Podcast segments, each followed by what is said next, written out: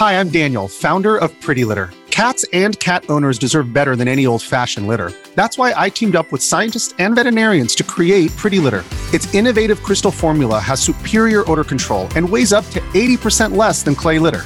Pretty Litter even monitors health by changing colors to help detect early signs of potential illness. It's the world's smartest kitty litter. Go to prettylitter.com and use code SPOTIFY for 20% off your first order and a free cat toy. Terms and conditions apply. See site for details.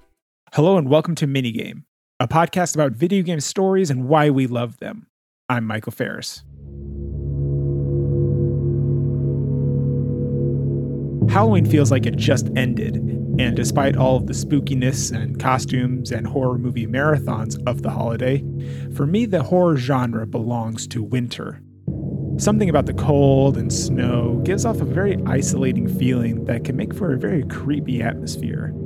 This atmosphere surrounds one of my favorite horror games of the past decade, Until Dawn. Because it's not just the kills and gores that makes the game scary, but it's your role as the player that adds to the fear.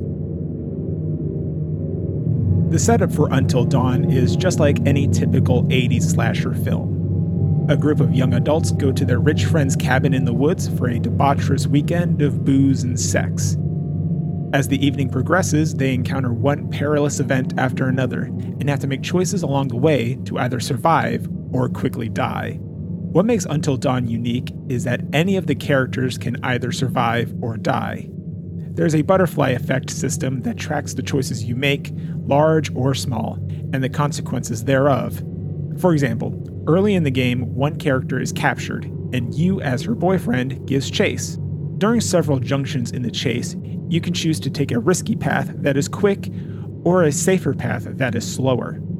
Depending on which path you take, your girlfriend is either saved, killed, or severely injured and is removed from the game for several chapters. The characters themselves take on the slasher film stereotypes the jock, the nerd, the arty girl, and their hot friend. This combination of choice based gameplay and the 80s film setup puts you as the player in a unique position. I, of course, started the game wanting everyone to survive, but later, I felt more and more like the director of a horror film, wanting characters in peril at certain points, make last minute escapes, and even die when it makes the most narrative sense. It felt almost perverse to manipulate the characters in this way. This feeling is compounded in scenes that bookend each chapter, in which you are talked at by a mad psychiatrist and are given a series of tests about how you are feeling as a player. I would like to understand your feelings toward people who fear the dark. Do you share this fear?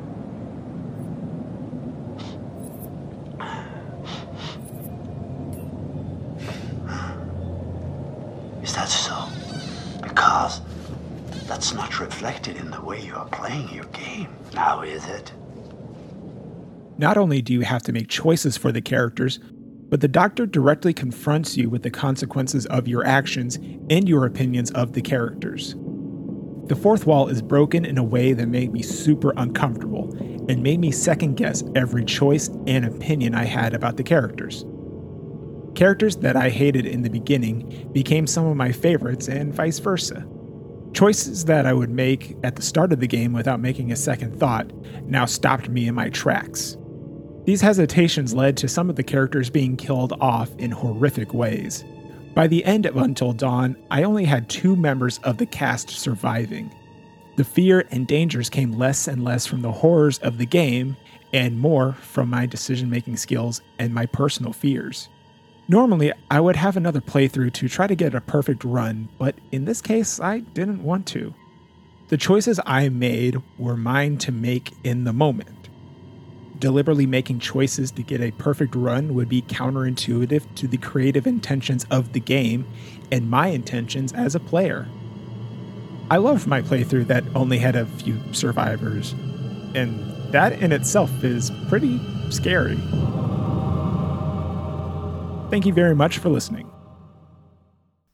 Executive producer of the Lore Party Podcast Network is Abu Zafar.